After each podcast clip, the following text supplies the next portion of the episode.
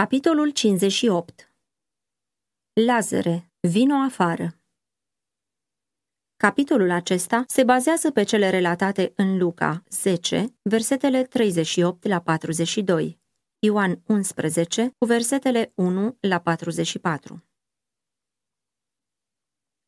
Lazar din Betania era unul dintre cei mai statornici ucenici ai lui Hristos. De la prima lor întâlnire, credința lui în Hristos fusese puternică, iubirea pentru el era profundă și el era foarte iubit de Mântuitorul. Pentru Lazar a și fost săvârșită cea mai mare minune a lui Hristos. Mântuitorul i-a binecuvântat pe toți cei care au căutat ajutorul său. El iubește toată familia omenească, dar față de unii este legat prin legături deosebite.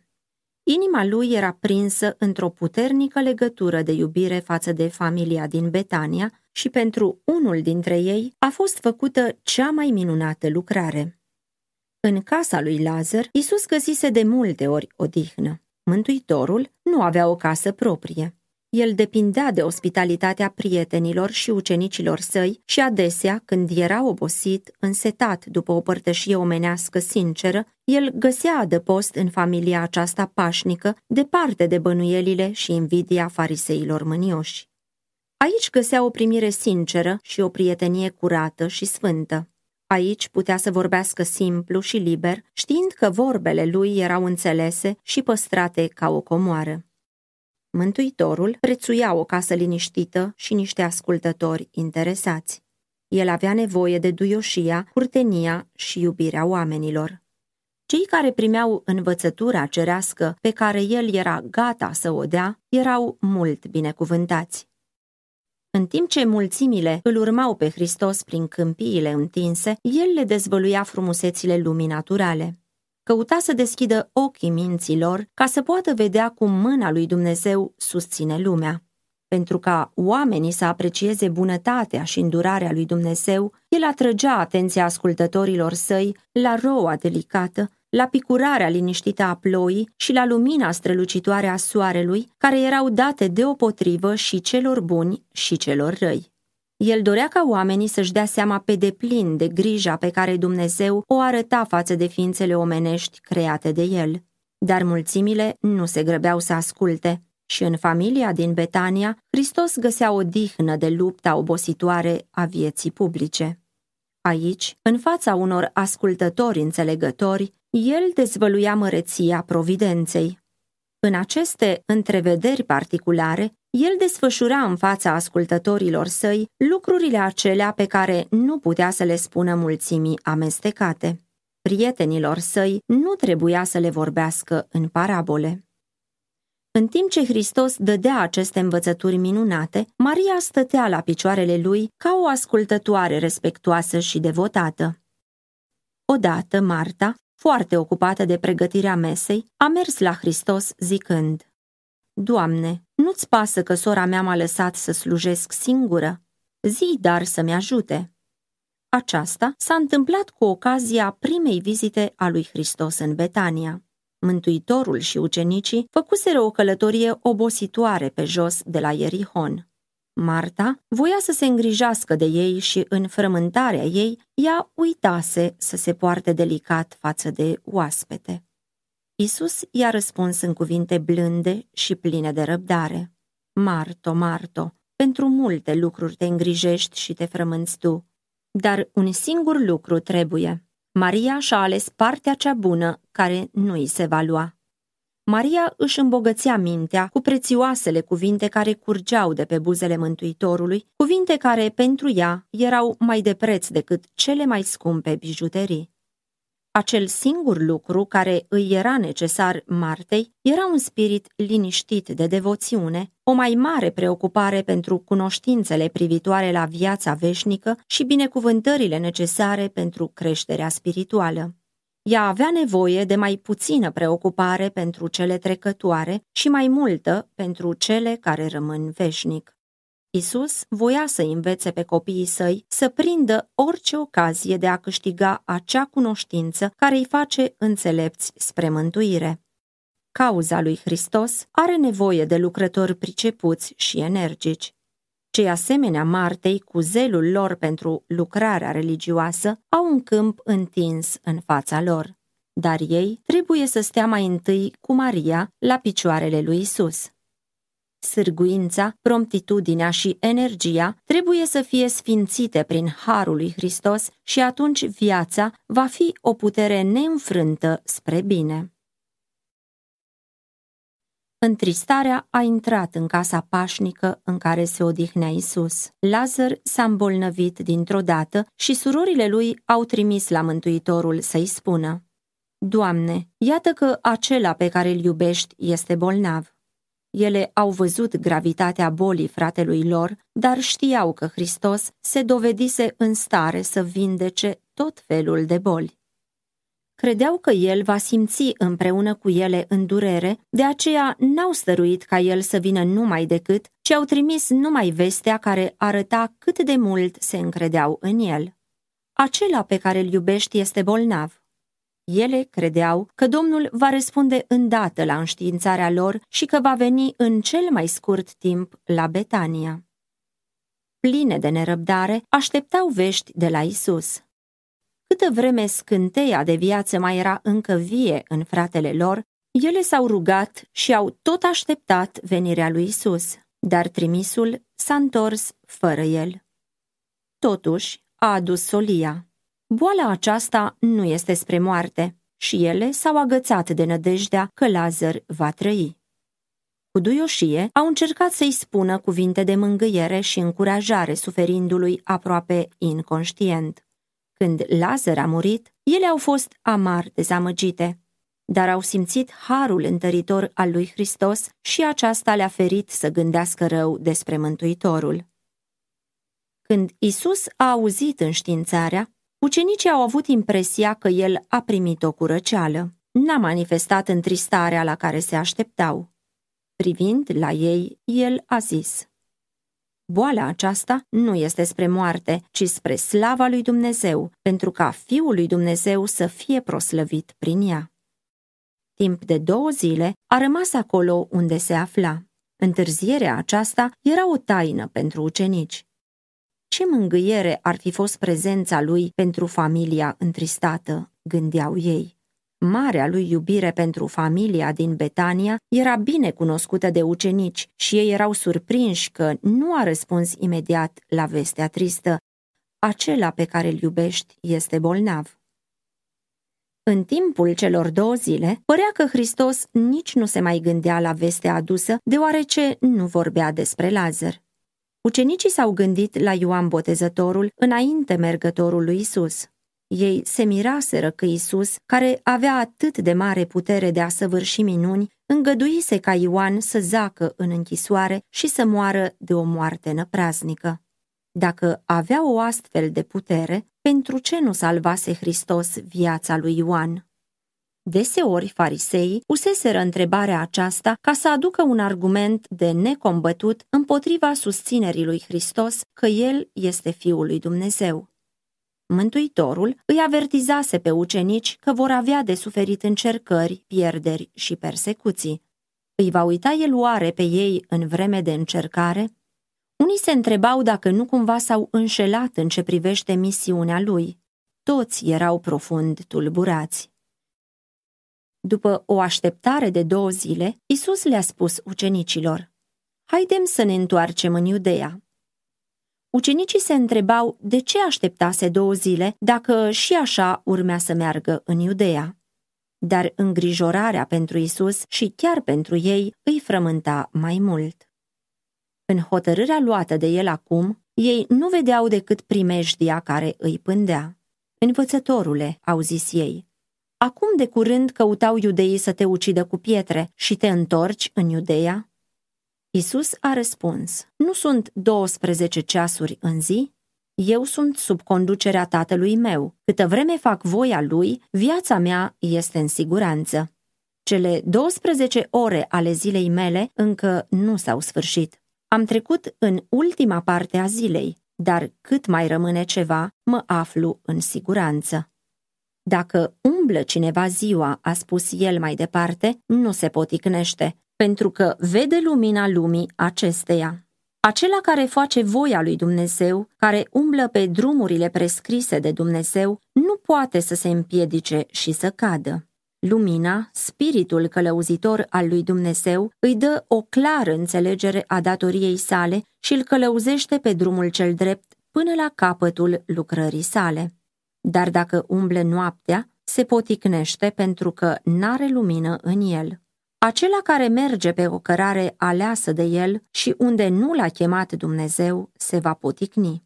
Pentru el, ziua se schimbă în noapte și oriunde s-ar afla, nu este sigur. După aceste vorbe, le-a zis, Lazar, prietenul nostru, doarme, dar mă duc să-l trezesc din somn. Lazar, prietenul nostru, doarme. Cât de mișcătoare sunt cuvintele acestea, ce pline de simpatie! Cu gândul la Ierusalim, ucenicii aproape uitaseră de familia îndurerată din Betania, dar Hristos nu uitase.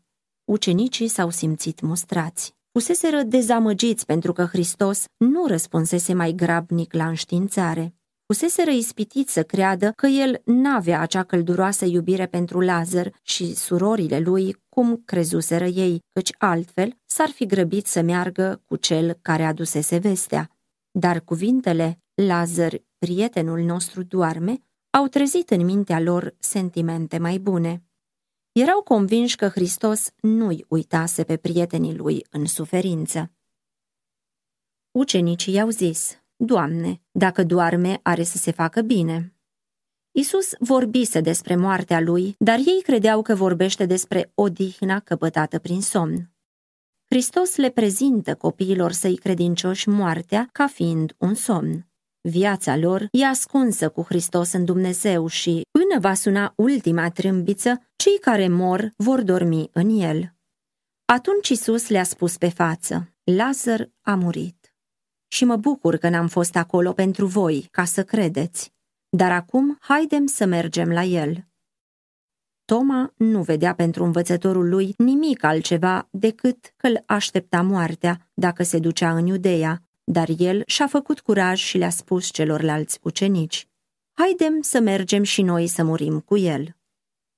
El știa cât de mult îl urau iudeii pe Hristos. Scopul lor era să-l omoare, dar planul acesta nu izbutise pentru că nu venise încă vremea.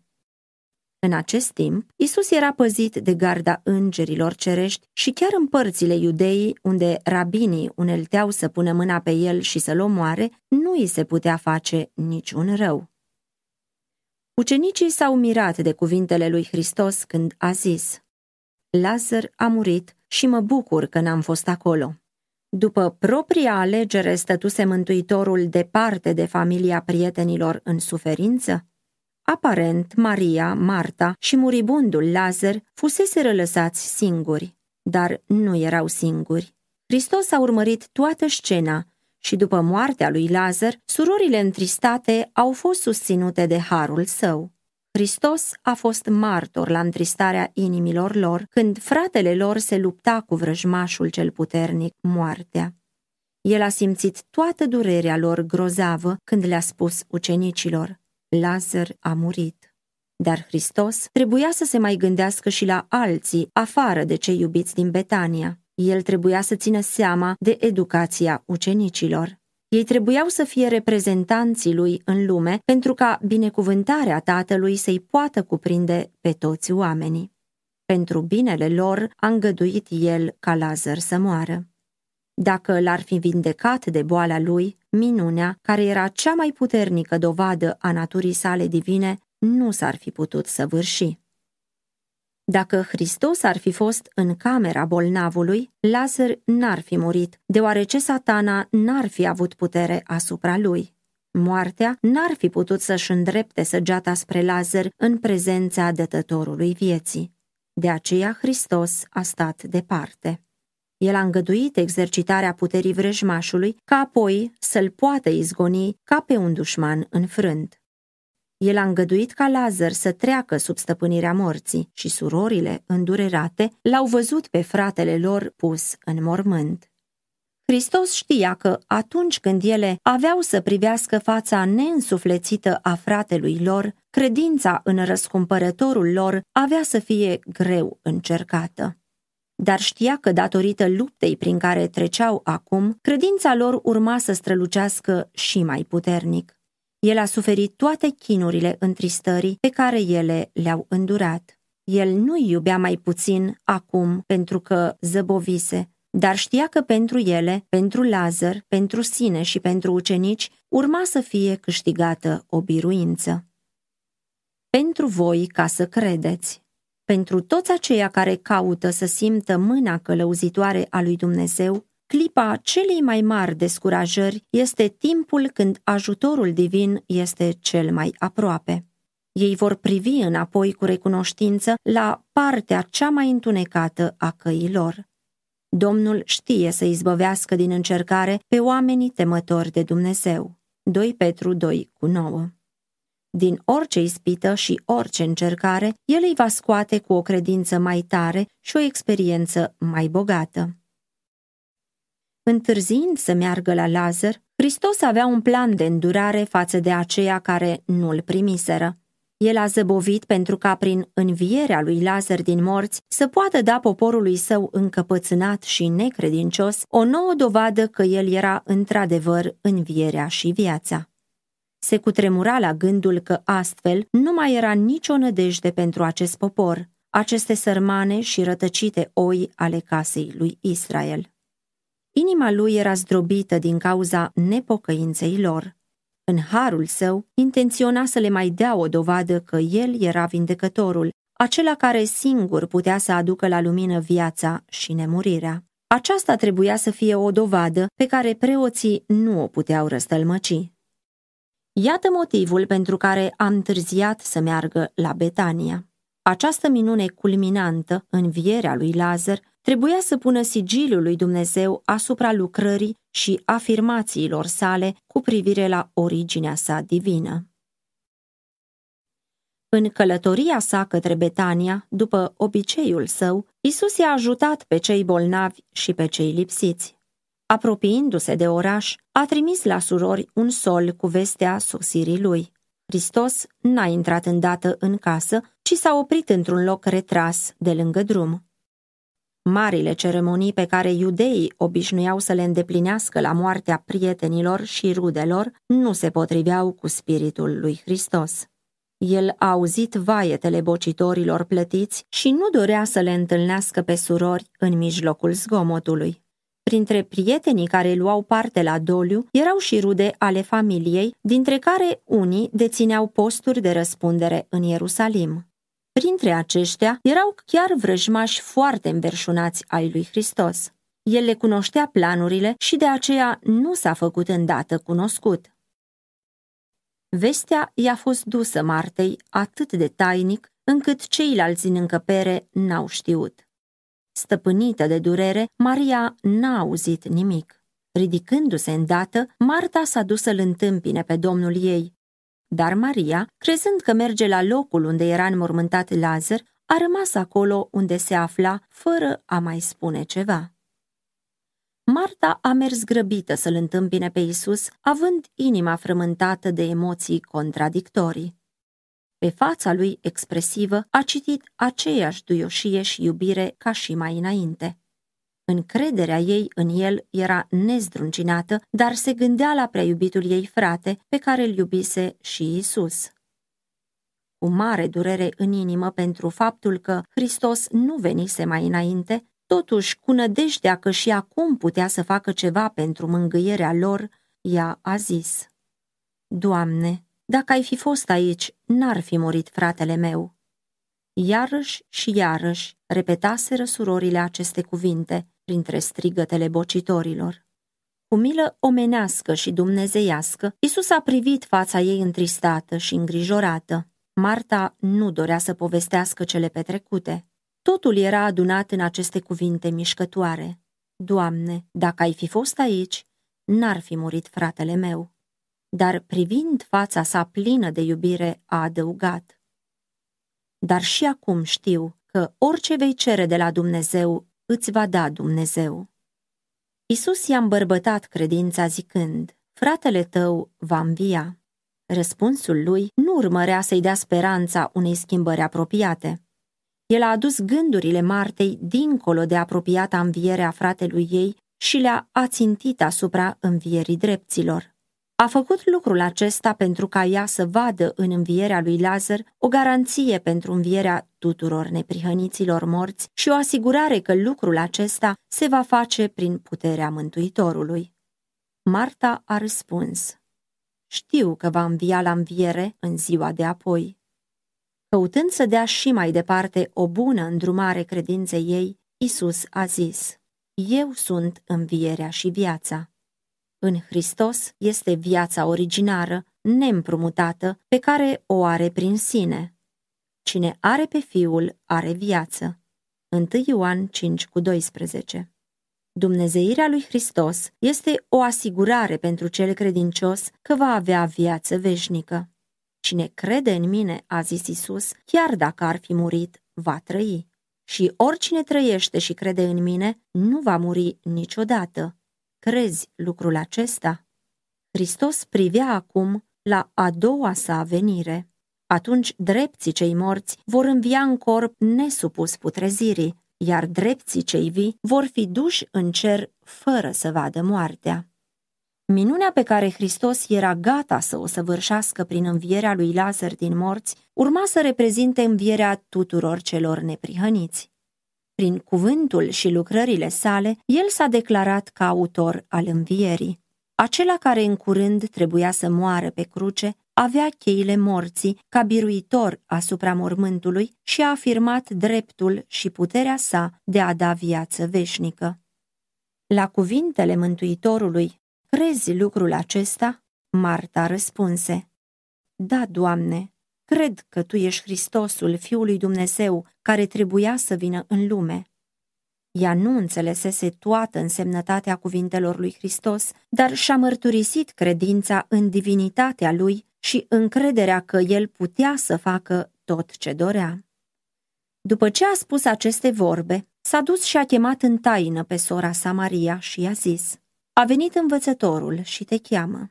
I-a spus lucrul acesta cât mai discret, deoarece preoții și conducătorii erau pregătiți să pună mâna pe Isus când li s-ar fi oferit ocazia. Strigătele bocitorilor au făcut ca să nu fie auzite cuvintele ei. Aflând vestea aceasta, Maria s-a ridicat în grabă și cu nerăbdarea zugrăvită pe față a părăsit camera. Crezând că s-a dus la mormânt să plângă, bocitorii au urmat-o. Când ea a ajuns la locul unde aștepta Isus, a îngenunchiat la picioarele lui și a spus cu buzele tremurânde, Doamne, dacă ai fi fost aici, n-ar fi murit fratele meu. Plânsetul bocitorilor o tulburau, deoarece ea ar fi dorit să vorbească în liniște câteva cuvinte cu Isus.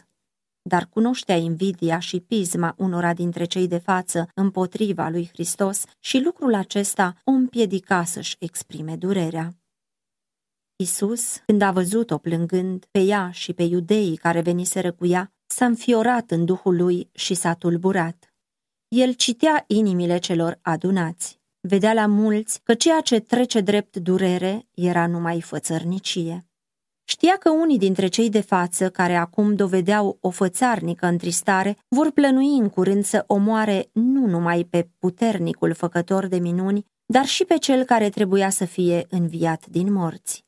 Hristos ar fi putut să le smulgă haina de pretinsă întristare, dar și-a înfrânt indignarea îndreptățită.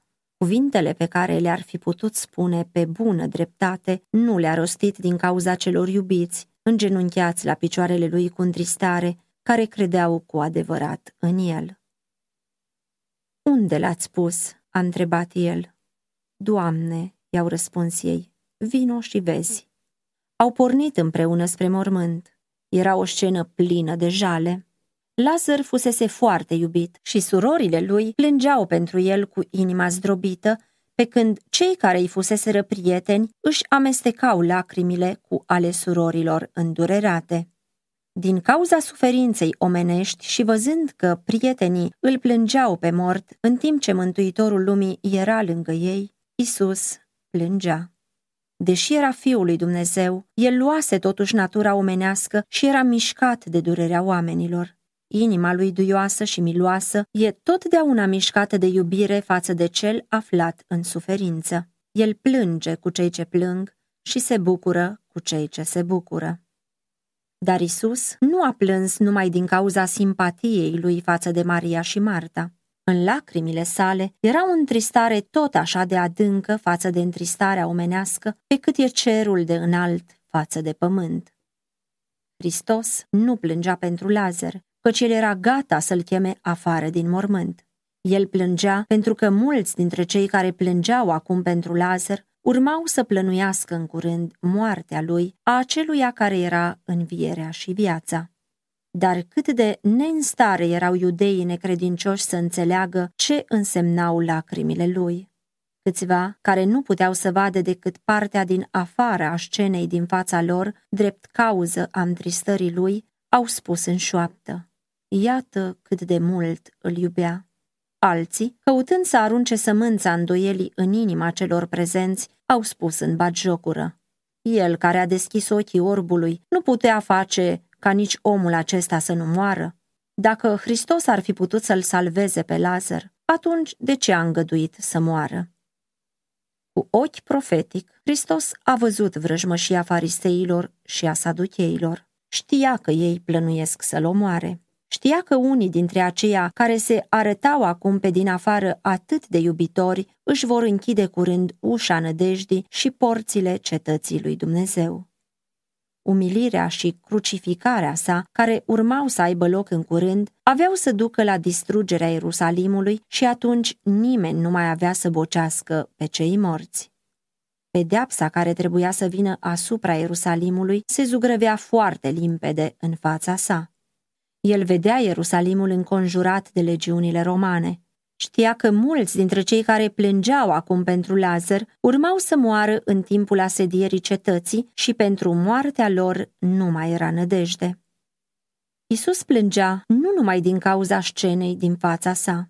Îl apăsa povara durerii veacurilor. El vedea grozavele urmări ale călcării legii lui Dumnezeu vedea că în istoria lumii, începând cu moartea lui Abel, lupta dintre bine și rău nu încetase nicio clipă.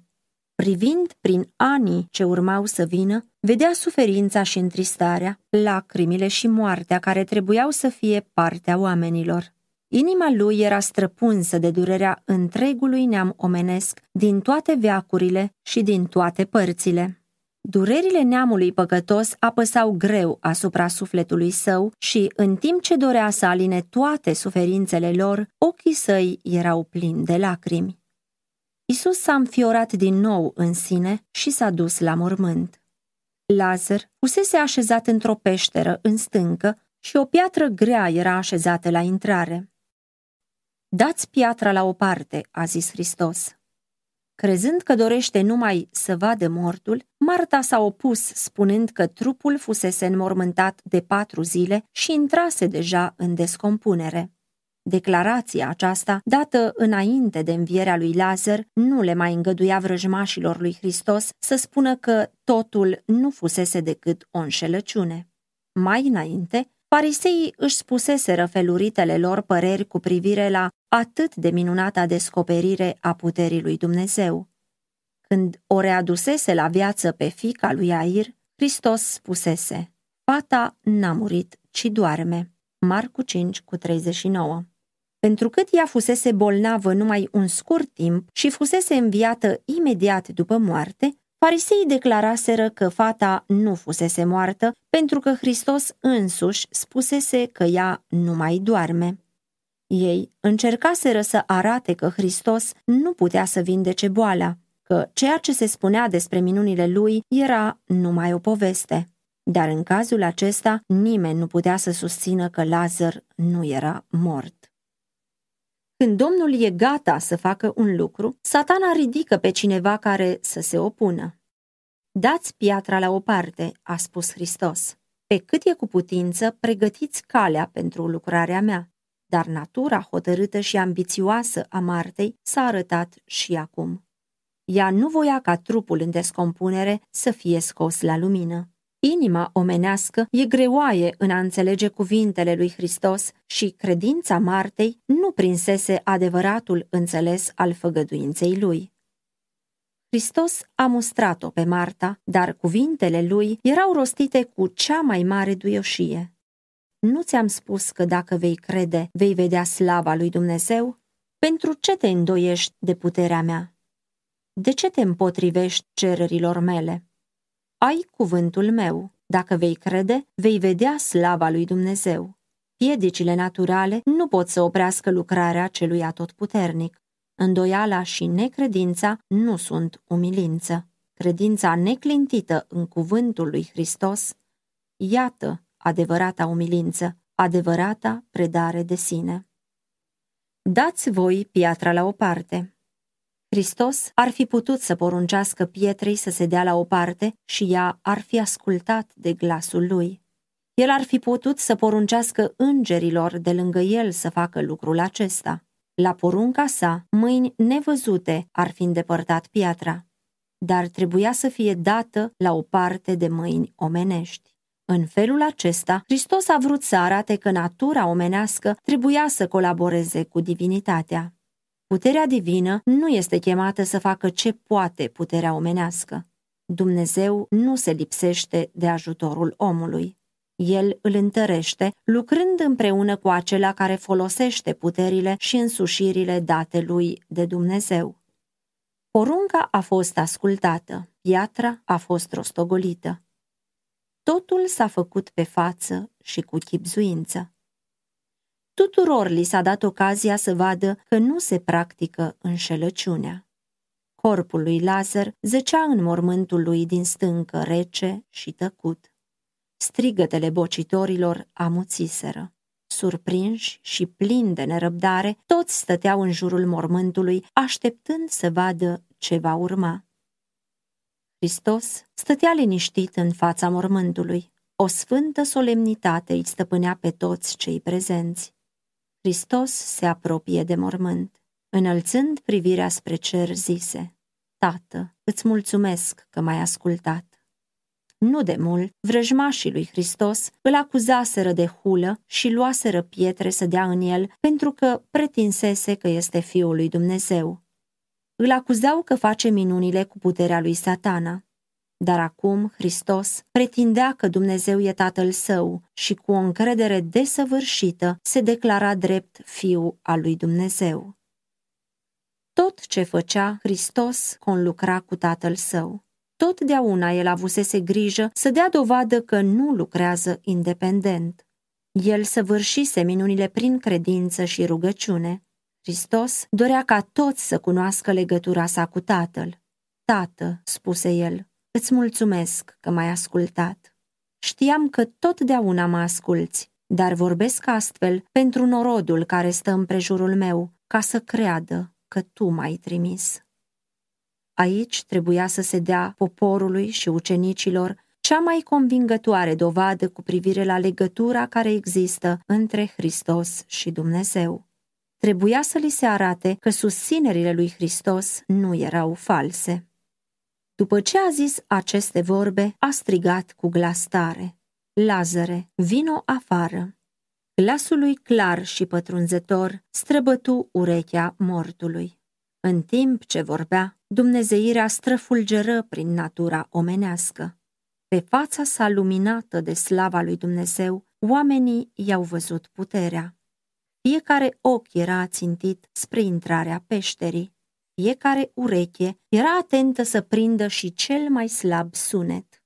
Cu interes încordat și dureros, toți așteptau dovada Dumnezeirii lui Hristos, dovada care trebuia să susțină pretențiile lui că e Fiul lui Dumnezeu sau să stingă nădejdea pentru totdeauna. În mormântul tăcut se făcu mișcare și cel care fusese mort apăru la intrarea peșterii. Mișcările lui erau împiedecate de îmbrăcămintea cu care fusese înmormântat, iar Isus le-a spus spectatorilor înmărmuriți dezlegați-l și lăsați-l să meargă. Din nou li s-a arătat că omul trebuie să colaboreze cu Dumnezeu. Oamenii trebuie să lucreze pentru oameni. Fiind dezlegat, Lazar a stat înaintea celor adunați, nu ca un om ros de boală, nu cu membrele slabe și tremurânde, ci ca un om în floarea vieții și în puterea unei bărbății nobile. Ochii lui străluceau de inteligență și de iubire pentru Mântuitorul lui. În adorare, el se aruncă la picioarele lui Isus. La început, privitorii au rămas muți de uimire. Apoi a urmat o scenă de bucurie și recunoștință ce nu se poate exprima. Surorile l-au primit pe fratele lor înviat ca pe un dar de la Dumnezeu și cu lacrimi de bucurie au izbucnit în mulțumiri față de Mântuitorul. Dar în timp ce fratele, surorile și prietenii se bucurau de această întâlnire, Isus se retrase. Când l-au căutat pe dătătorul vieții, nu l-au mai găsit.